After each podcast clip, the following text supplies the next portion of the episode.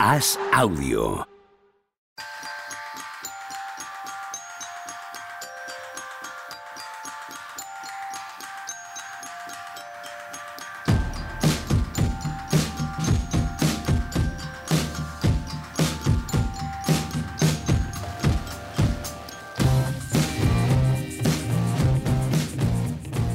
Hola, ¿qué tal? Hoy estamos a martes 13 de junio del año 2023. Hola, Juan Marrubio, ¿cómo estás? Muy buenos días. Qué bonito deporte el baloncesto. Precioso. Qué maravilla. Precioso, en toda su extensión.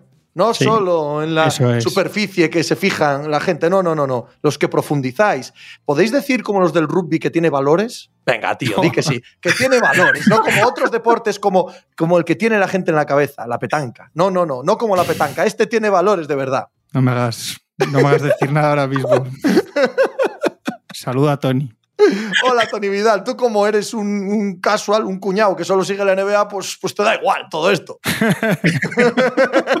ni valores, ni hostia, vinagre. A ver, ganar la NBA y fuera. Qué envidia. Como el, baloncesto, como el baloncesto no tiene valores, yo tampoco. O sea, esto- Eso es, correcto. ¿Qué hacemos? ¿Ponemos eh, lo de ayer? Claro. ¿Cortamos aquí y ponemos lo- la media hora de ayer de qué buenos son los de? ¿Os parece? No, pero hay que añadir hoy el debate Jokic-Dinovich. Sí, porque no hemos hablado de él. Es verdad que eso sí que no ha salido. Eso no ha salido en los últimos tres meses en el programa. y es bueno, es bueno hablarlo. Está muy bien. Está muy bien que te encargues tú de ponerlo encima de la mesa. Porque no está la gente hablando de esto. No, Gente- ¿verdad? la gente cree que, que- que estás loco. Y no, hay que poner este tipo de debates encima de la mesa. Qué, qué partido, ¿eh? Bueno, lo que se puede esperar, ¿no? Sí, de, de sí, un quinto, poco sí, ¿no? De- En estas condiciones, digo, en estas circunstancias. Ah, no, yo, yo no esperaba nada, nada parecido. ¿eh? Yo esperaba partido cómodo en el tercer cuarto Sí, para yo- los yo Nuggets. también.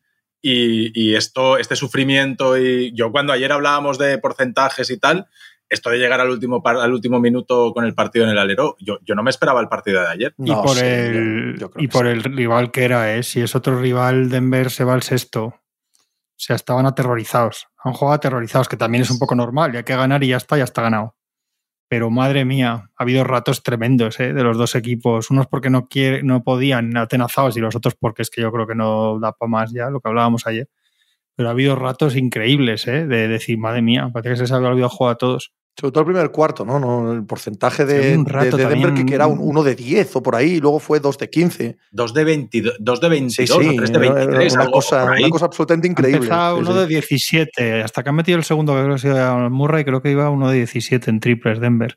No, Sí. no, ha ha habido dos o tres momentos que sí, que ha estado dos canastas Miami, que ha tenido muchos ataques, de meterles en una crisis existencial gorda a los Nuggets, ¿eh? Porque cuando estaban ahí 8 o 10 arriba, ha habido un par de momentos que podían haber escogido 14 o 15 puntos con... Pero es que tampoco es que nada, nada. Lo de partido de Balder, esas, contándolo del final, pero es absolutamente tétrico, tétrico, ¿eh? No puede tu jugador franquicia hacer ese partido en un día así, porque creo que les ha faltado otra vez. Sí, yo creo que si quitas los últimos minutos, eh, eso, el, el partido tiene aspira a ser quizá el peor partido de playoffs. Porque el partido es malo de narices, malo, o sea, se nota que están nerviosos unos, Claro. cansados los otros. Hay, un, hay una revisión en el último cuarto que les da la vida a los dos equipos. O sea, tenemos el, el final de partido que tenemos porque hay una revisión, no recuerdo ahora por qué jugada, pero es el challenge, el challenge Sí, de, sí, el, el- el el- challenge de Denver. el de la patada de Balder. Exacto, exacto. El del tiro de, de tres de Jimmy Balder, eso les da la vida a los dos equipos porque estaban, o sea, tú ves cómo se llega ahí las tres, cuatro últimas jugadas y es que parecen conos, o sea, todo Sí, el mundo parado, sin totalmente. moverse.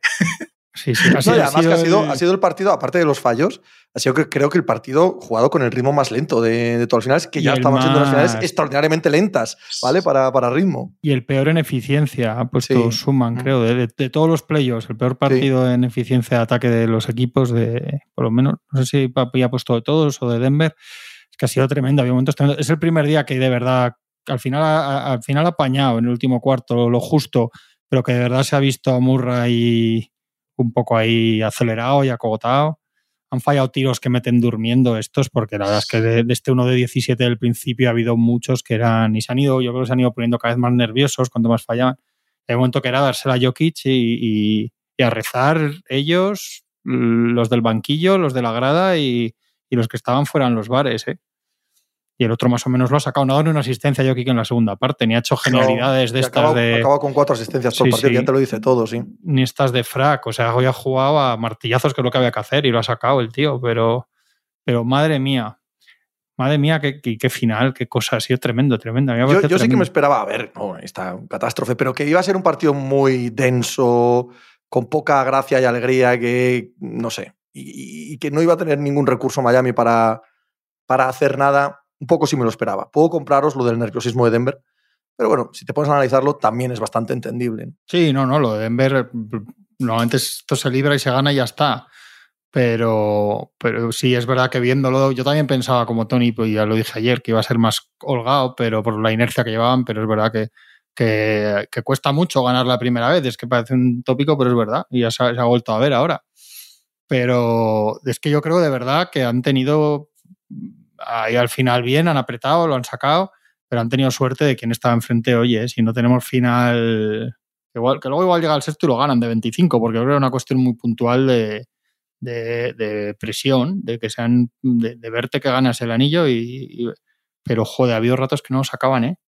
Y yo, yo creo que tiene que, que el partido de ayer lo, lo, que hace es refrendarnos a todos un poco esa sensación de no estar delante de un equipo histórico de no estar ante los Warriors o no estar ante LeBron James. O sea, que claro, eh, venimos muy mal acostumbrados. Venimos desde, pues desde, ¿desde cuándo nos podemos ir? Pues, pues casi desde toda la época de LeBron James, viendo a uno de los dos, tres mejores jugadores de la historia. Para algunos el mejor, desde luego el mejor del baloncesto moderno. Y también LeBron, y también LeBron. Y también LeBron, correcto. correcto.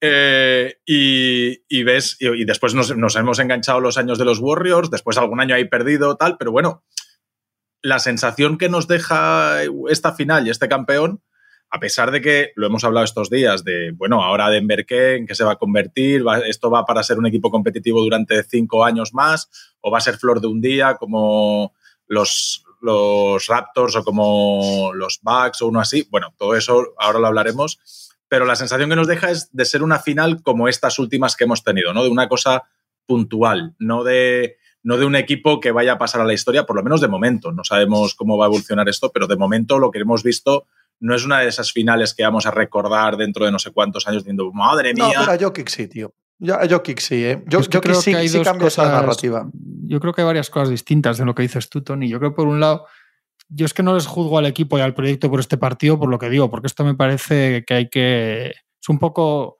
con perdón del futbolerismo, lo, de, lo del City del sábado, ¿no? O sea, eh, han ganado el día que tenían que ganar, pero no le puedes juzgar por esa final.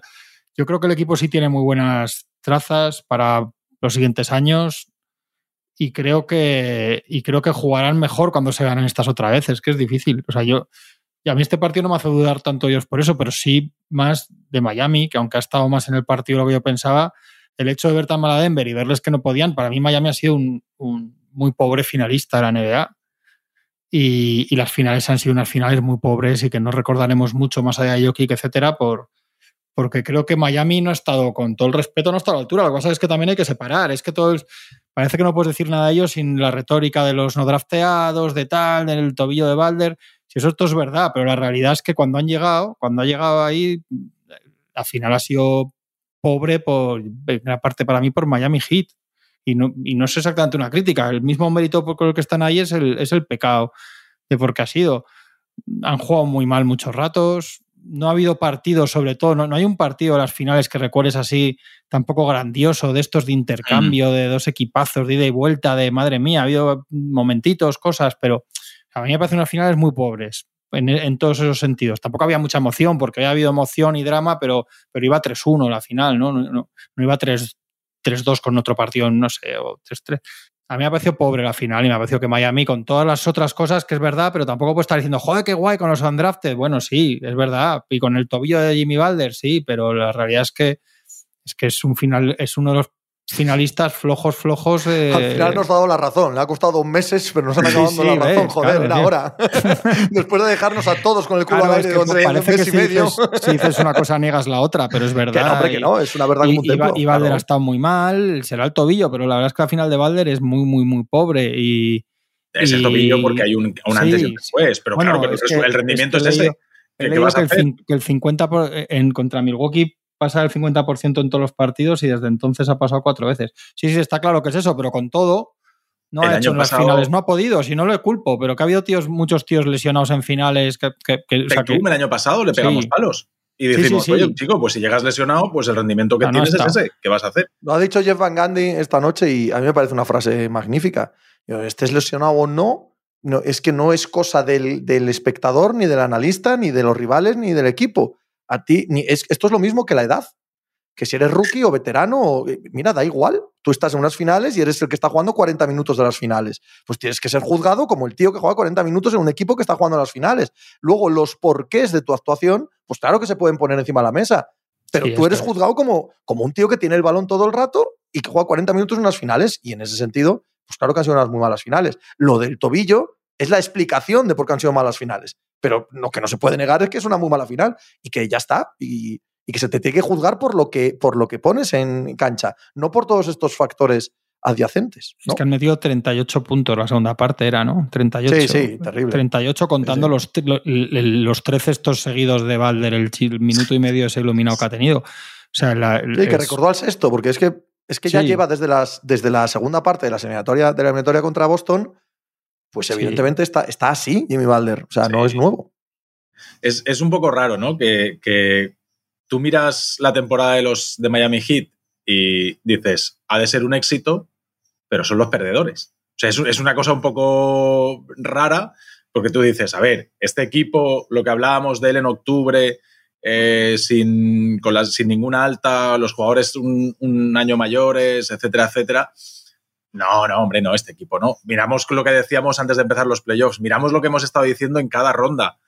Es decir, has de decir que, oye, que ha, sido un éxito. Pero ahora acaba todo y miras y dices, joder, Miami lleva cinco años ahí luchando con este proyecto, con Jimmy Balder y tal, ha jugado dos finales y ha palmado las dos. Y ayer lo estábamos hablando de qué narrativa y qué tal va a quedar de Jimmy Balder y va a ser injustísimo, pero, pero es la que es. Ya, pero aquí cometemos un poco una trampa, todos. Em, yo estoy de acuerdo contigo. Creo que hoy, hoy las sensaciones de dolor y de que no han hecho unas buenas finales y que con este proyecto no les llega, ¿no? Para, para aspirar a, un anillo. Eso soy. Dentro de tres días es otra sensación. Y echando la vista atrás, lo que han hecho es unos playoffs rozando lo milagroso, monumentales y que han sido magníficos y que nos dan momentos brillantes, gloriosos. Claro, no podemos decir, claro, rozan, no llegan, llevan dos finales en cuatro años, pero como no llegan, ¿y ahora qué? Son un fracaso. Y a la vez dar el, oro máximo a Denver por la paciencia que han tenido los años que no llegaban, que hay que ver qué paciencia, que bien han hecho en mantener a Jamal Murray, que bien han hecho en mantener a Mike Malone y tal. Y ahí nos hacemos un poco de trampas al solitario. Yo no estoy diciendo que este proyecto de Miami tenga dentro eh, la capacidad de pelear por el anillo, porque no lo creo. Pero es que no lo creía a principio de año, no lo creía a principio de playoff. Me han dado una somanta palos muy seria durante todos estos playoffs de todas las veces que no creía y hoy sigo sin creerlo. Pero si mantenemos un pelín de distancia, copón, honor y gloria a todo lo que ha hecho Miami Heat. Punto. No, no, es que eso va por descontado. Claro. Lo que pasa es que, que el milagro no puede ser tu plan. No, evidente. claro. Y yo, yo, de hecho, creo que estas finales les dejan más cerca de intentar algo gordo que de lo contrario. Porque a, veces, a veces el que pierde, como Boston Celtics el año pasado, porque cada uno equipo son las circunstancias. Es la comparación que ponías tú con Denver. Es que no tiene nada que ver cuando otros años. Eh, Boston el año pasado lo que hace es, es darse cuenta que quiere apostar por la misma, por el mismo bloque, etcétera. Cuando salen los rumores de Durán y tal, los, se, salen de ahí al final, que si no se traspasa el Mar, que si no traspasa Jalen Brown, bueno. Yo creo que a estos les pasa al revés. Yo creo que esto sí que les pone por el, por cómo han perdido, por lo que habrán visto, por la configuración del equipo que tienen, que al final es la que es, a intentarlo por lo menos, sea el Lilar o sea el que sea, yo creo que algo van a intentar hacer, porque es verdad que si consiguen hacer algo con sin tocar a, que es difícil, lo decíamos ayer también, a Valder y a De Bayo, pues, es un equipazo, es verdad que en cuatro años han jugado dos finales y, y, han perdido otro año en el, eh, con un triple al final que no entra de Valder en el séptimo de la final de conferencia, ¿no? ¿Verdad? Pero es que es lo que decía yo también, que, es que me parecen cosas muy distintas y luego se, se puede sacar de contexto, pero, es que no tiene nada que ver que haya sido milagroso, maravilloso, de un mérito tremendo y de ponerte de play a aplaudir con que haya sido un finalista muy flojo y que en gran parte por eso hemos tenido unas finales flojas, en mi opinión. Que no puede ser que todo el rato sea así, tío, pero estás viendo, mira, mira a este, a Vincent, que es que no es drafteado, tío, que ya lo sé y me parece la leche, pero, pero luego el equipo no, no, ha dado cuando eso para más. Y ya está, si, si se han cargado a los Bucks y a los Celtics, si es que más que eso no puedes, a más gloria que esa no puede haber. No, no, a mí me parece que se encaminan a un verano, perdona, Tony, ahora mismo te dejo, se encaminan a un verano en el que Pat Riley entiende perfectamente lo que acaba de decir Juan Marrubio, al 100%, porque es la mentalidad con la que lleva 40 años trabajando, con la de Juan Marrubio. O sea, él es un tipo, evidentemente, cortado por el mismo patrón, en mental. Es lo mejor, lo más bonito que me han dicho nunca. ¿Verdad? lo sabía, por eso te lo estoy regalando. no, pero es completamente en serio. el ojo. Pero es completamente en serio. Pat Riley no va a quedar cegado por jugar las finales, todo lo contrario. Lleva años intentando una gran estrella, Harden, Donovan Mitchell, lo que sea, y si se pone a tiro una este año, va a ir de cabeza a por ella, seguro, al 100%. Y el estar rozando el anillo o el meterse en las finales le empuja aún más a eso si es que Pat Riley necesitara empuje para la competitividad, que la respuesta obviamente es no. Eh, a ver, lo de comparar un proyecto y otro y tal, hombre, me parece que hay mucha diferencia. En no, Lo habéis dicho los dos, no lo he comparado, de corazón. No, no, no lo he comparado. Simplemente otros años, cuando Denver perdía en playoff y hacíamos programas así, todos, todos, yo también decíamos, algo hay que cambiar porque este equipo no les da y tal. Y eso es una realidad, Tony. De, todos los años, de todos los que pierden. No estoy, comparando, no estoy comparando en absoluto el momento de Denver y el de Miami. Claro, es que uno debe ser cada, peor cada pero, año. Pero a que, a que, hace dos años dijiste de Denver lo mismo que dijiste ahora. Tú, yo y todos. No, no, es, no, es, una, no es una, una, crítica a nadie. Es la sensación que te queda de cuando alguien pierde en playoff. A mí la sensación que me deja Miami es eh, la sensación que me deja Houston 2017 o la que te puede quedar de, de Utah Stockton y Malone siendo ellos peor equipo que esos y siendo el rival mucho mejor equipo. Es decir, pero la sensación que queda ahora mismo, como este equipo, como Jimmy Balder no gana un anillo y Miami no gana el año que viene o el otro, porque no le deben quedar muchos más, en teoría, es de equipo que sí, que ha luchado, que mucha garra, mucho físico, mucho tal, pero no le ha dado al proyecto para... Y a lo mejor Balder acaba siendo de esos jugadores que recordamos toda la historia como de los jugadores legendarios, pero sin anillo. Porque, esto es así. Y, yo entiendo que ahora Pat Riley seguro que va a seguir compitiendo porque es lo que ha hecho hasta cuando firmaba a James Johnson y Meyers Leonard por una barbaridad de dinero. Pero mm. no tiene mucha flexibilidad y muchas posibilidades. Es decir, tú pones todos los traspasos que ves opciones por ahí para tenerte una estrella y en teoría Miami no tiene nada como para que el otro equipo lo acepte. Otra cosa es que sea una, una estrella que está hasta las narices, que se quiere pirar de ahí, tal, no sé qué, pero va a ser raro que no haya ningún equipo que le ofrezca a, esa, al equipo de esa estrella que se quiere marchar algo mejor del paquete que puede ofrecer Miami. Es decir, a mí me parece que ahora es momento de ver si todo aquello que se decía cuando se le firma el contrato a Jimmy Butler, cuando se le firma a Lowry, cuando se le firma a Hero, a Duncan Robinson, todas esas dudas de, uff, qué dineral, cuántos años, tal, no sé qué, ahora es el momento en el que vamos a ver si de verdad eso lastra el proyecto o no. Y en las manos de Pat Riley, la habilidad de Pat Riley va a estar salvarse el culo o decir, no, mira, pues ahí nos enfangamos demasiado y de aquí no podemos salir. No, las, las cuentas de ellos para hacerse con una estrella no salen. La cuenta de, ellos es. La, cuenta de ellos es que hay veces que en la NBA los jugadores acaban yendo donde quieren de una manera o de otra. Y de igual alguna forma creativa, a tres bandas, con yo que sé qué, que ahora no visualizamos. Y en el caso que todo el mundo piensa que es el de Lillard, ahora mismo, por ejemplo, que son jugadores que su franquicia muchas veces hace por ayudarles. Quiero decir que si Lillard quiere ir a Miami después de todos estos años y no, y no se, no se enguarran entre ellos de repente por en noviembre pasa algo raro, o sea, si, si sale bien, eh, es, que es lo único, vamos, yo dicho esto, tampoco coges la, los contratos y el nivel de los jugadores y, etcétera y no te cuadra nada, pero claro, que han jugado unas finales que muchos ratos el mejor, el jugador, casi el mejor o el mejor a ratos aparte de Bayo ha sido Kyle Lowry, que tiene 37 años y que mm. físicamente el hombre va a ratos y a ratos no. Y el año que viene en playoffs tendría 38. Es que Balder tiene 33. Es que Kevin Love, que al final ha sido titular y ha jugado muchos ratos en las finales, es un buyout de los Cavaliers metido ahí. O sea, es que realmente es un equipo que tiene que, que, tiene que hacer cosas. Muchas muchas, y que no lo va a tener fácil. Ahora, son inteligentes, imaginativos y competitivos. Ya veremos qué sale de este verano para ellos, pero evidentemente tienen que hacer un montón de, cochas, de sí, cosas. Porque además lo de, lo de Vincent y Struz es difícil porque acaban contrato. Claro, y, eso es. Son los típicos casos que hablamos siempre de jugadores que alguien les va a ofrecer y va a, ser más, y va a ser más de lo que merecen. y si no se lo das mal, pero si se lo das peor y, si... Casi mejor no dárselo. Sí, en mi opinión. sí, sí, en, este caso... Vamos, casi mejor no dárselo porque ya lo han hecho en alguna otra ocasión y se deben arrepentir en Miami de, este tipo de cosas. Y alguien, alguien va a sobrepagar por jugadores que han jugado las finales y que han tenido estos playoffs. Y yo creo particularmente que se van a equivocar. Alguien se va a equivocar con este tipo de jugadores. Sí, sí. Ya podemos hablar de los Denver Nuggets. Campeones de la NBA, primer anillo. Solo quedan 10 franquicias por ganar la NBA. Sí, de las vivas, sí. Sí. Sí, sí. Y, sin jugar finales 5 era, ¿no? Sí, creo. 5. Creo que eran 6 con ellos. Es que se han fulminado las dos cosas, han salido las dos listas en, en, tres semanas. Los tíos. Que han ganado en la NBA cinco campeones diferentes en los últimos cinco años, cosa que no pasaba desde 1975 a 1980. Ya. Yo y fíjate ya, que, ninguno, ninguno de esos equipos es un equipo histórico. Ah, Tú piensas quién ha ganado del 75 al 80, a ver quiénes están ahí. Ahí está Portland, está Seattle. Washington, ¿no? Washington, Nueva York. No, Nueva York, es antes. Nueva York, es antes. Sí, 74 puede ser. Los Blazers, los Blazers de Bill Walton, los Blazers, de Bill Sonics, Washington, Golden, Golden State Warriors. Puede ser, sí. Yo creo que Golden State Warriors. Barry, sí. sí, sí, sí. A ver, son equipos que no, que ahora vistos en retrospectiva no es un equipo así de que, son años puntuales de pum, ahora gana este, ahora gana otro, que, oye, que todo el meritazo, ¿eh? que esto no es ni asterisco ni nada parecido.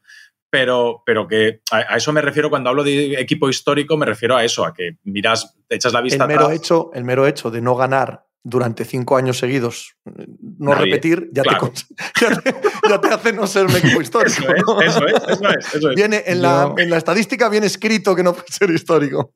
Yo es, yo es, que en esto, que es muy impopular porque hay mucha gente que le encanta lo contrario, ya sabéis que no soy el mayor defensor de la paridad y de la...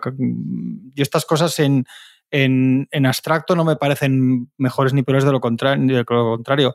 De hecho, casi todas las grandes bonanzas y picos de, de fama y dinero y audiencias de la NBA han coincidido con lo contrario. Han no, sido de todos los deportes. Todos los deportes. estás cuidadísimo. Estás Esa idea de que hay un.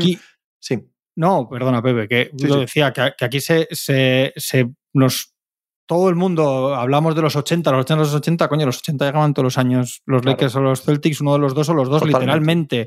Jordan, Jordan, joder, Jordan seis años, los seis que está él Luego los, los, Warriors Cavaliers es otra época absolutamente de pico de, para la NBA, quiero decir. Y yo para mí, esto me parece muy bien cuando mola, pero es que a veces que no, quiero decir, no me parece que en sí mismo, que sea, que haya cinco campeones, pues chico, igual es más bonito ver tres finales. Yo este año me habría gustado ver un, un Bucks Celtics en playoffs del este, ¿no? O sea, y que haya rivalidades y que lleguen, al final es de lo que te acuerdas más también cuando pasan 15 años, ¿no? Eh, los grandes equipos y los grandes rivales, ¿no? Eh, y, o sea, que no me parece que esto que se felicita a mucha gente, hombre, si hay cinco campeones, porque, porque los que llegan a semifinales de conferencias hay mucha chufa, pues tampoco me parece un aplaudir directamente. Prefiero que lleguen seis de los ocho mismos del año pasado y que sean equipazos y que tengas los Warriors Rockets de los años de Harden, los Warriors Cavaliers, no sé tampoco me parece. yo estoy contigo, no, yo estoy contigo. Intrínsecamente no tiene nada bueno ni malo. O sea, eh, puede, ser una época estupenda en la que haya muchos campeones diferentes.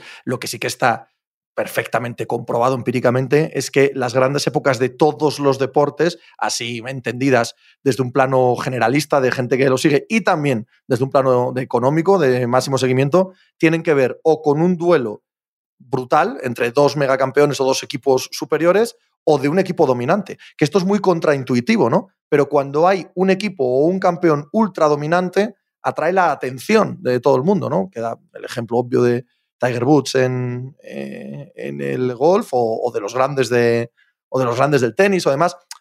Eh, que haya un equipo ultra dominante o que haya una rivalidad que, que son siempre los mismos dos, eso es lo que hace generar dinastías y generar épocas gloriosas mucho más que que cada año gane uno, eso no hay ninguna duda. Lo que pasa es que a mí en este caso en concreto, dando la razón a, a lo de la mala final o una final poco atractiva, ya que Denver no parece un equipo glorioso que recordaremos durante todos los tiempos, me da que el factor Jokic sí lo cambia.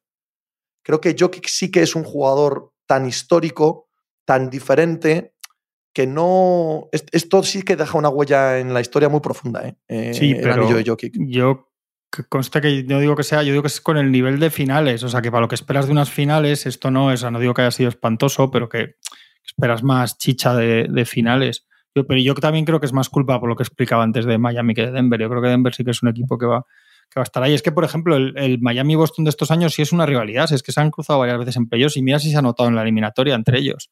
Aparte de que fuera siete y la canasta de Rick White y todo, es que eso es bueno. Hay odios, rencores, rencillas, odio entre comillas, es decir, deportivos, hay, hay muchas cosas. Y, y, el camino de los Nuggets ha sido, oye, con mucho mérito, lo que también decíamos ayer, 16-4 o 4 derrotas en playoffs es, un, es, una, es una pasada absoluta.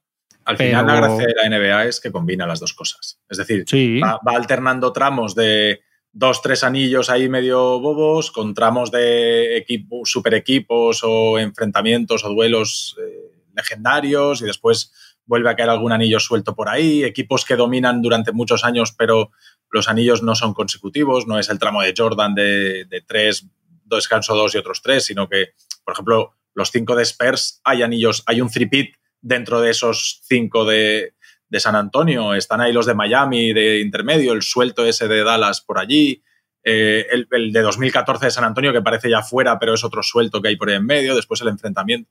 Es decir, la gracia de la NBA es, eso, que te, que te, combina a lo largo de los años te va dejando enfrentamientos tremendos e históricos de verdad, no del diario de, los highlights de, Twitter, y a la vez te, da tramos como estos últimos cuatro o cinco años en los que, bueno, eh, ante la falta de ese jugador dominante o de ese equipo dominante, eh, pues bueno, ahí los que están atentos, los que están les pillan buen momento competitivo, los que tienen un poquito más de suerte porque no se le lesiona a nadie, porque tienen a su mejor jugador en el mejor momento, por lo que sea, van sacando y pues bueno, pues mira, ya tiene un anillo Toronto que no tenía, ya tiene un anillo Denver que no tenía, ya tiene un anillo Milwaukee que no tenía y, bueno, yo creo que la gracia de la NBA es que lo combina. Perdona. Ah, es verdad, Milwaukee tenía uno. Sí. Cleveland es el que en esta última década ha conseguido que no tenía.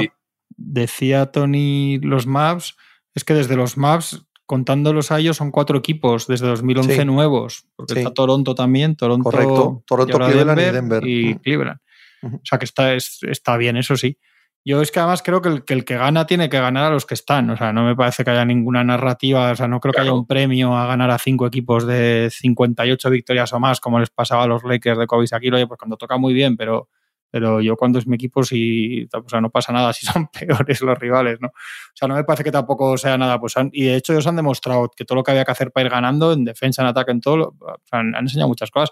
Y luego sí que creo que su camino tiene sus recovecos que los números no explican, ¿no? Porque te dicen, no, es que no han jugado contra un séptimo, un cuarto, bueno, los Suns meten a Kevin Durant ahí, tienen muchos problemas y la plantilla sin hacer, pero son Kevin Durant y Devin Booker. Si tú no estás espabilado, ojo, los Lakers no eran un séptimo, ya lo dijimos, era pues, estar el pie de Lebron como quieras, pero ese equipo de, febrero, marzo, abril y se había cargado a los Warriors, o sea, no era. Claro. No, queda para la historia como un séptimo, pero es una gaita. Estos otros, pues eh, no les ha llegado, pero venían de, cargarse a los Bucks y a los Celtics. Es que, o sea que... Y que todos estos, todos estos se cargaron a los Warriors, a los Sacramento Kings, que probablemente les hubieran dado mucha lata en, en finales de conferencia. Es que, bueno, pues como todos los recorridos de playoff.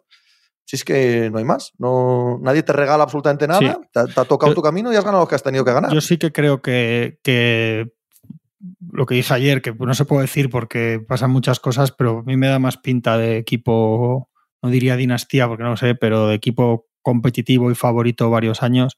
Pues que Jokic tiene 28 años y Murray 26 y llevan todavía juntos, sí, y y, juegan, de maravilla juntos. Sabes que es una pareja de estrellas que es muy, muy sostenible, muy compatible, que se entiende muy bien si es que alguien no se entiende bien jugando con jockeys, ¿no? Claro, pero, pero es verdad, o sea, yo les veo con todo para, para estar siempre ahí en el, en el lote. Luego, pues eso, unos años en finales, otros en final de conferencia. ¿Recuerdan un poco a los Bucks? Sí, puede ser. A los Bucks puede ser, sí. Sí, a, mí, me viene eso a la cabeza, de equipo que sabemos que ahora ya los próximos dos, tres años, salvo que pase algo raro, cuando hablemos de candidatos, tal, no sé qué, ahora ya Denver hay que meterlo ahí. Ya tienes el anillo, ya te has ganado estar ahí en la aristocracia de la NBA y, ahora en octubre diremos que son los campeones, pero si no gana el año que viene y no hay ninguna lesión grave ni nada, pues el verano siguiente volveremos a tener a Denver ahí diciendo, oye, Jokic con 20, ¿cuántos tiene ahora? ¿28?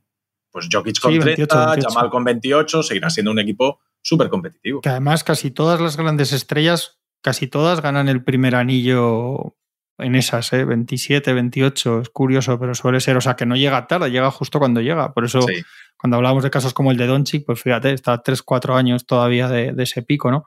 Pero Anillo y, y MVP siendo el mejor clarísimamente MVP de finales y jugador de franquicia, hay, media docena de casos, es que los tenía por ahí, lo he puesto hoy en el artículo de Jokic, es que son muy pocos. Bill Walton y Wade del año de los Mavericks, hay muy pocos que realmente digas es el mejor, el mejor del equipo y MVP de las finales y con menos de, la edad que tiene Jokic. O sea que, en realidad es un equipo que está donde tenía que estar, que, tiene que tener a cuatro o cinco años muy buenos, claro. Milwaukee es un ejemplo y Milwaukee dos años después no ha vuelto a las finales y ha echado al entrenador. O sea que por eso, por eso esto es mucho más complicado que decir, bueno, esto ya está. No, no está. Pero no tiene por qué irle mal a este equipo. Evidentemente. el, núcleo, el, núcleo, duro está hecho. Estos no les acaba. ¿Quién les acaba? Bruce Brown, ¿no? Que es uno que firmó uno más uno, creo. Sí, y ya está, ¿no? Ya está. Yo creo, que, es el único. Ya ha dicho que se, que se, quiere quedar. Bueno, pero Jeff Green, o sea, digo de los. Sea, que Jeff Green ha jugado, pero pero que, que este lo reemplazas con cualquier cosa por ahí, ¿no? Y que, Más o menos. que, cualquier equipo tiene que hacer retoques. Si los retoques son Jeff Green y Bruce Brown, ole, ole la alegría, ¿sabes? Eh, han hecho, por cierto, un movimiento estos días sí que ha pasado desapercibido, consiguiendo una primera ronda del año 2024 a cambio de una primera del año 2029. Sí. Ellos dan una, de 2029. Una, ¿eh? primera y dos, una primera, y dos, segundas, a cambio de una primera de 2024 con Oklahoma City Thunder, ¿no? Sí. No, ellos reciben una primera y dos segundas, la primera de 2024 y dos segundas de años siguientes a cambio de una de ellos de 2029. De 2029. Sí, yo a lo que voy esto no tiene gran implicación, pero a lo que voy es que no están dormidos en los laureles. No, no, están en Saben que van a necesitar primeras rondas para, para, rellenar estos octavo, noveno, décimo eh, jugador de un núcleo que ya tienen hecho, porque necesitan contratos rookies, contratos baratos y, que se están moviendo, que evidentemente eh, Calvin Booth, que hereda el, núcleo duro hecho por Tim Connelly como general manager, Calvin Booth ha hecho un muy buen trabajo con los Denver Nuggets y me, y me parece que sigue en ello, que lo que decíamos antes de Miami, eh, no, no parecen un equipo que vaya a dejarse estar en los laureles y que sabe que tiene abierta una ventana pues muy seria para años venideros. Sí, viendo la, ronda, el año de la ronda que cogen y de la que sueltan, está claro que ellos saben que tienen dos, tres años de la que tienen que aprovechar y que además estas cosas yo creo que van a ser más valiosas todavía por lo que comentábamos del convenio, porque todo lo que puedas meter ahí de, contratos todavía rookies, etcétera, en, que te valga en rotación, o sea, un tío como, como Brown ahora, Brown el otro, el, rookie, que te, que te valga la rotación y que el año que viene en teoría va a ser todavía mejor con ese contrato es que es un... Siempre ha sido muy valioso, pero siempre ha sido un lujo y ahora va a ser un mega lujo con, el tema del convenio. O sea, nos podemos acostumbrar a que, el que acierte con, pues, más que decir que esto siempre, pero más con los rookies, los mínimos, etcétera, es que es fundamental. Entonces yo creo que ellos lo tienen lo tienen muy claro por eso. Fíjate con el IE que hace el equipo básicamente entero, que lo coge de Ujiri, de Ujiri, y se pira y lo primero que hace al pirarse es el traspaso de Gobert y ahí está en Minnesota. Bueno, lo primero que hace es llevarse 40 millones, ¿no? Creo que era, por cinco años. Claro, efectivamente. Pero, luego lo primero que hace ahí en Minnesota es el traspaso de Gobert y aquí lo hicieron todo de maravilla. Este fue el que hizo la apuesta por Gordon, luego Calvin Booth ha hecho lo de Brown y Caldwell Pop, pues es, bueno, Sí, hombre, al final ha tenido que salir de allí Monte Morris y Will Barton. Sí. Y, o sea, que, sí que se han ido haciendo cosas y reajustando y cambiando piezas secundarias. Ahí también hay un punto de inflexión que es Michael Porter Jr. también y que, y que las finales han sido malas, pero la temporada de Porter ha sido bueno y los playoffs en general hasta las finales han sido extraordinarios. Hoy ha estado bien, porque ha habido ratos que cuando no había otra ahí sin meter tiros, pero penetrando, ha habido tres o cuatro penetraciones que el tío, tal y como estaba mentalmente y como estaba el partido, la verdad es que tiene, tiene mérito. ¿eh? Más que eso es que es el ejemplo perfecto de por qué Denver ha ganado este anillo. ¿no? El, por qué todos los jugadores que han acabado en este grupo, Caldwell Poe, Bruce Brown, esos ya podían venir así, pero bueno, han pasado por diferentes épocas en su vida, pero sobre todo Aaron Gordon, Jamal Murray y Michael Porter Jr., que venían de ser estrellas universitarias y han acabado entendiendo pues qué clase de necesidades tenía este equipo alrededor de Jokic y, es que no ganan sin eso. Y, yo creo que el ejemplo perfecto es Michael Porter Jr. Bocazas, un chulito, un tío que venía a comerse el mundo y mira qué, clase de jugador se ha acabado convirtiendo con sus lastres físicos, que seguro que también le han afectado psicológicamente para entender cuál es su rol en la NBA, pero narices. O sea, mete a todas estas personalidades y que todos jueguen de la manera en que han jugado, colectivamente en defensa y entendiendo su rol. Es que es un equipo tan particular a nivel de personalidades, tan, tan particular. La manera de celebrar el anillo es una cosa tan, bueno, el espíritu real del equipo, ¿no? A, el, jugador eléctrico, temperamental, emocional, el que pone, el que entra en trance, Jamal llorando, emocionado, tal, no sé qué, y te ves a Jokic cogiendo el, el trofeo de MVP de las finales, pues como el que se coge un café un martes a las 11 de la mañana, o sea, y se queda mirando a su hijo ahí en plan todo tranquilo, acaba el partido, se va a saludar a los, a los eh, rivales, después atiende a los medios de prensa, bueno, pues, pues con la cabeza seguramente en los caballos y, con que son una, una, serie de personalidades muy particulares, no es, no es para nada un equipo tradicional donde la mega estrella se lleva todos los focos y no, no, no, aquí está todo muy repartido y como ha dicho Pepe, ¿no? Al final ahí hay los jugadores secundarios que llegaban como jugadores muy importantes y que han sabido aceptar su rol. Y eso gracias al final de la mano de, la manera de liderar de Jokic. Yo creo que es lo que decíamos ayer, que en, esto el ejemplo, siendo otra manera y siendo otro equipo, son los Warriors, en el sentido de que todo encaja ahí por cómo es la gran estrella. Y el contraejemplo, pues era Kyrie Kevin Durant en Brooklyn, era el primer año por lo menos de Kawhi y Paul George en los Clippers. O sea, si es que esto es clarísimo, es clarísimo. Sí, sí. ¿Ponemos a Jokic ya delante de Dirk o no? Bueno, es que yo. Le, ¿Y de Janis? El que. Yo recomiendo a la gente el artículo que llevamos, el perfil que llevamos de Jokic por los números, porque no los voy a recitar ahora enteros, pero lo que ha hecho Jokic en estos playoffs es una cosa que esto, esto sí que es de verdad para. lo recordaremos siempre, que pasarán los años y diremos, joder, el, año de, el año de Jokic veremos si hay que especificar qué año, pero como mínimo ya este.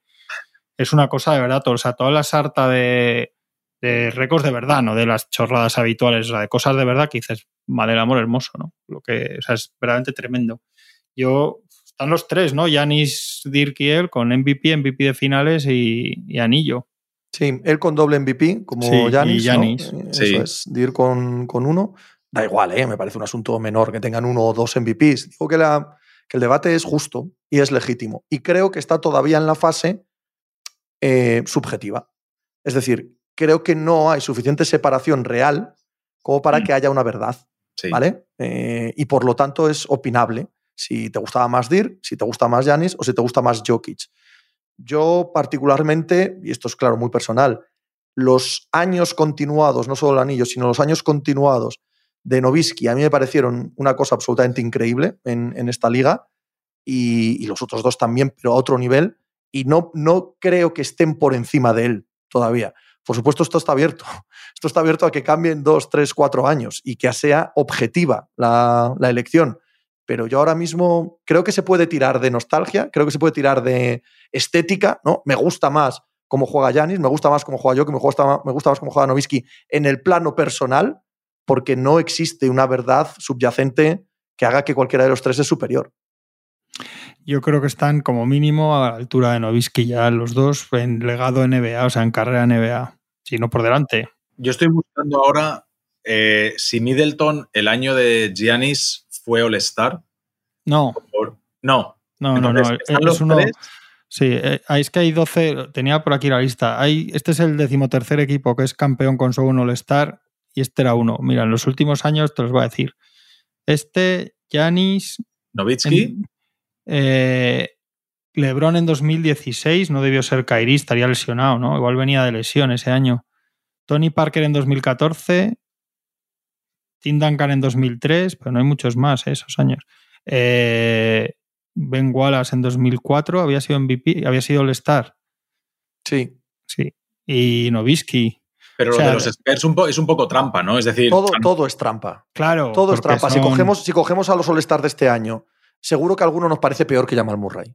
¿sabes? Sí, no, y el año de LeBron, pues eso, Kyrie no me acuerdo por qué fue, pero no sería. Pero el caso, para mí el caso más claro de ganar sin, o sea, de, peor tu acompañamiento eh, de estos que hablamos de todos es el de Novisky, claramente. Sí, sin duda. en 2011, ¿no? Y eso sí que tiene muchísimo mérito también. Pero ¿Y, a quién tenían enfrente? sí, sí, ¿A quién tenían enfrente? ¿eh? todos los playoffs. Yo esto sí que lo digo siempre. A mí me parece las cosas, recorridos de playoffs más increíbles que he visto el de Novisky, pero creo que el de Jokic de y que este Dallas ha tenido años, y que Dallas tuvo años en los que ganó 60 partidos en aquella eliminación en primera ronda hubo muchos años en los que Dallas y Novisky estuvieron al borde. Pero insisto, ¿eh? estoy contigo. Creo que cualquiera que argumente que Jokic o Antetokounmpo están por encima de Novisky, tienen argumentos para hacerlo. ¿eh? No, es algo, no es algo cerrado. Es que Yanis es, también ha sido defensor del año. Sí. Es todos los años uno de los capitanes del All-Star. Quiero decir que no es que sea, que es que el pobre Novisky llegaba a los All-Star y como le tocaba en el oeste de interiores, era cuando estaba Shaquille, Garnett, Tim Duncan, era siempre suplente. Sí. O sea, este tiene una dimensión, joder, que todo eso también, que yo no he quito nada al otro, eh, digo que, que, que yo están ya como mínimo a la altura, ya veremos cómo se retiran, pero claro. Yo esto de Jokic de este año, y es que lleva tres años, o sea, todo el tramo de Jokic desde los MVPs y, y, este año me parece una cosa brutal, porque claro, a él también le ha faltado, ¿eh? él ha habido años, lo que decíamos estos días, que con la lesión de Murray, hasta que han encontrado las piezas por fuera y tal, ha habido años que, que jugaba con Campazo y Austin Rivers de sí, backcourt titular. Correcto. Eso es peor que, que de Son Stevenson y Jason Kidd con 50 años y tal, como el otro en 2011. Por eso, eso no es lo peor y entonces lo eliminaban los Warriors y decía la gente que es que Jokic no competía, le faltaba en playoffs. Claro, eso es. es, la, es la leche todo. Es la leche todo. Y el año que vuelve Murray y tal, trocotro. Y que Murray. Y que Murray. Sí, este sí, es otro que, que, ha alcanzado un estatus eh, del que va a ser difícil que se baje. Es una, un estatus diferente creo, al que tenía. ¿eh? Yo creo un estatus de, de soberbio jugador ya. Sí, va a empezar a ser All-Star porque no había sido. Este ya va a ser por inercia, por solo por el nombre que tiene. Claro, o sea, sí, sí, este ha dado un salto. Y como jugador, ¿eh? además, porque se olvidó. Es que año y medio es mucho tiempo en la NBA de ahora. Y yo creo que se olvidó después de aquellos partidos de la burbuja y tal, y cómo estaban jugando justo cuando se lesiona y cuando vuelve a principio de este año no hay, no hay la sensación de que volvía un jugador, ¿no? Como, como cuando sí. volvió Kawhi, como tal, esto que dices, hostia, esto te cambia la temporada, ¿no? No, no teníamos tenemos esa un sensación. Ejemplo, tenemos un ejemplo pasando. mejor, que es el de Middleton. Cada vez que Chris Sí, Middleton volvía sí. a Milwaukee era ahora sí Milwaukee. Nadie tenía la sensación de ahora sí Denver porque volviese Jamal Murray, ¿no? Y hay una anécdota buenísima ayer muy bonita, en la que Jamal Murray se abraza a Stan Kroenke, el dueño de los Denver Nuggets, y dice gracias por no traspasarme y por esperar por mí. Y un, pone una cara a Kroenke literalmente de quién eres. O sea, de, de, no, no, sé muy bien con quién estoy hablando, ¿no? No, no, no te conozco. Como si Kroenke tuviera la más mínima relación con los Denver Nuggets a pasar de ser el dueño, ¿no? Como si supiera qué clase de jugadores hay ahí, por cierto. Kroenke ha ganado tres Sí. anillos de grandes deportes americanos en dos años. Ojo, Sí, ¿eh? sí, sí. la Super Bowl, la Stanley Cup y las finales de la NBA. Y Y, no ha ganado gana- la Premier League. Eso, eso te iba a de decir. casualidad y, y este casi año. gana la Premier. Eso es. Y ha ganado otra cosa que estos años que no sé lo que es. Eh, la MLS, pero fue en 2010. No, no, pero otra, otra. Algo de la Cross o algo así. Es que tiene equipos Sí, todos los de Denver son puede, de él. puede ser de la. Cross porque había unos cascos que no eran de fútbol y tal, no reconocía. Pero, Pero en dos años, en dos años ganar la Super Bowl, Sí, las finales de la NBA y la Stanley Cup, ojito, ¿eh? Hostia. Es que ahora mismo, bueno, que en la que no es propietario de los Nuggets como tal, porque en, en la NFL no puedes ser propietario de equipos en distintos estados. claro. Entonces es propietario de los Nuggets, pero está a nombre de su Sí, mujer. cuando se hace con los Nuggets, con los Rams lo pone a nombre de la mujer y en la NFL dicen, pues ya está. Pues ya Si está. Tú eres tu mujer, pues es. arreglado. Esta era la norma, esta era la norma y esta la manera de romperla. hablando, hablando se apoya todo en un momento. Hostia, pero además eso que dices es glorioso porque no olvidemos que Stan Kroenke desafió a la NFL. Bueno, desafió, se la pasó por el forro de sus entretelas. Y va a los Rams, sí, se los sí. lleva de San Luis sin eh, consultar con la NFL, los instala en Los Ángeles, les cae una multa descomunal que tienen que pagar al ayuntamiento de San Luis, que paga toda la NFL. Hunde a los Chargers y a los Raiders que querían irse a Los Ángeles y no pueden ir. Y para solucionarlo todo, a ver si adivináis cómo, puso una montaña de dinero allí. Y el propio Jerry Jones, dueño de los Dallas Cowboys, se acercó a la familia de los Chargers, a la familia Spanos, y les dijo: Pues os habíamos prometido una cosa y ahora pues va a ser otra. va a ser otra y ya está, tampoco pasa nada, ¿no? Qué fácil es todo en la NFL. Es muy fácil todo, es muy sencillo. Con dinero más fácil todavía. No, pero es un propietario, eh, yo lo decía esta mañana, es un propietario que, dado cómo se gestionan los Rams, cómo se gestionan Sí. los Nuggets, cómo se gestionan los Avalanche y el Arsenal, que, que, o sea, es un propietario que no se inmiscuye, porque cada uno de estas franquicias se gestiona de manera muy diferente. Entonces, sospecho que le da mucho poder a los hombres de deporte. En el caso Vaya. de la NBA, a Calvin Booth y a Mike Vaya. Malone. los, técnicos, los técnicos dirigiendo su área. Bueno, pues, pues no todos los propietarios ah, hacen ah, no, no, claro. claro mira, mira, cómo ha llegado los este Rams, los Rams son de verdad el contraejemplo total de los Nuggets, que también han ganado Super Bowl, ¿no? Pero lo han ganado con todos los criterios completamente diferentes a los Nuggets. Solo jugadores veteranos, que les jodan a las elecciones de draft, que aquí estamos para ganar este año, nos da igual el año que viene, nos da igual el espacio salarial. Todo lo contrario me da por pensar que este hombre en el día a día le da igual lo que haga esta gente con las franquicias. Mira cómo ha llegado el, nuevo de los Suns, por ejemplo. Ya hemos escuchado 800 veces en dos meses que, quiere controlar todo. Bueno, lo que decís, esto que dices tú, Pepe, que los que llegan nuevos, sobre todo estos que son este nuevo tipo de propietarios, no llegan para estarse. No, sin duda. los Knicks han cambiado la narrativa de, la franquicia cuando se ha dejado de hablar de Dolan y se habla de Leon Rose. Claro, evidentemente. Y, cambia la dinámica y el técnico y el que en teoría pones ahí. A ver, pues es que es un poco de sentido común. Pero estábamos hablando de los Dallas Mavericks, ganan en el 2011 con Mark Cuban poco menos que de entrenador. Sí. O sea, ¿qué, ejemplos tenemos de todos los colores? Sí, pero al final con los años sí que está siendo un problema Mark Cuban, me parece que bastante evidente, ¿no? De hecho, este año, fíjate que estaban con lo, del, con lo del asistente de Jason Kidd y todos está todo el mundo Boston y tal fichando a los asistentes y eso, y Dallas no ha hecho nada. Es que dar la vara con que si caerí con para arriba y para abajo. Mala cosa. Nada que añadir, Tony. Pones cara de. Pues estupendo. bueno, pues nada, un placer haber eh, compartido estos días de playoff y de finales con vosotros. Eh, miro a Machicado, a ver si no meto la pata. El jueves haremos programa, ¿no? Hombre. Pues ya con un poco de post, con un poco de la, la pared hecha de, los nuggets, ya un poquito de, ¿eh? de baile de draft, un poquito de, de comedia. Empieza la era Bayama. Todavía no, pero casi. pero podemos empezar a hablar de ellos, sí, sí, sí. Y la semana que viene haremos para el draft también, ¿no? Sí, por supuesto, y luego agencia libre. Mm. Sí, quedan cositas todavía. Quedan muchas cosas. Antes de que la NBA se vaya de vacaciones, que suele ser, ¿no? Finales de julio, básicamente. Haremos cosas, haremos cosas. Eh, no aquí, ¿no? Porque Juanma en algún momento tendrá que parar, tendrá que descansar. Pues no va a ser hoy. Eso ya te lo digo, seguro. Te queda toda la CB, bueno, que, se cierren todas las ligas FIBA, ¿no? Que el jueves empieza el Eurobásquet femenino. Ah, fantástico. Y el juicio del Burgos, ahora a ver qué pasa. Fíjate. ¿Cómo te sale? Estás ahí, por donde menos te lo esperas. Sí, sí, que haya la final de la CB, claro, que probablemente vaya a ser Todavía queda la semifinal por resolverse. Sí, sí, sí. Todavía queda el cuarto y ya veremos el quinto partido entre Barça y Unicaja. Y San eh, también lo haremos. No, eso tú. Eso. Ahí ves, ni a, ni a Juanma ni a mí nos pillas ahí. Eso estate seguro. Bueno, chicos, un placer. un jueves más. Chao.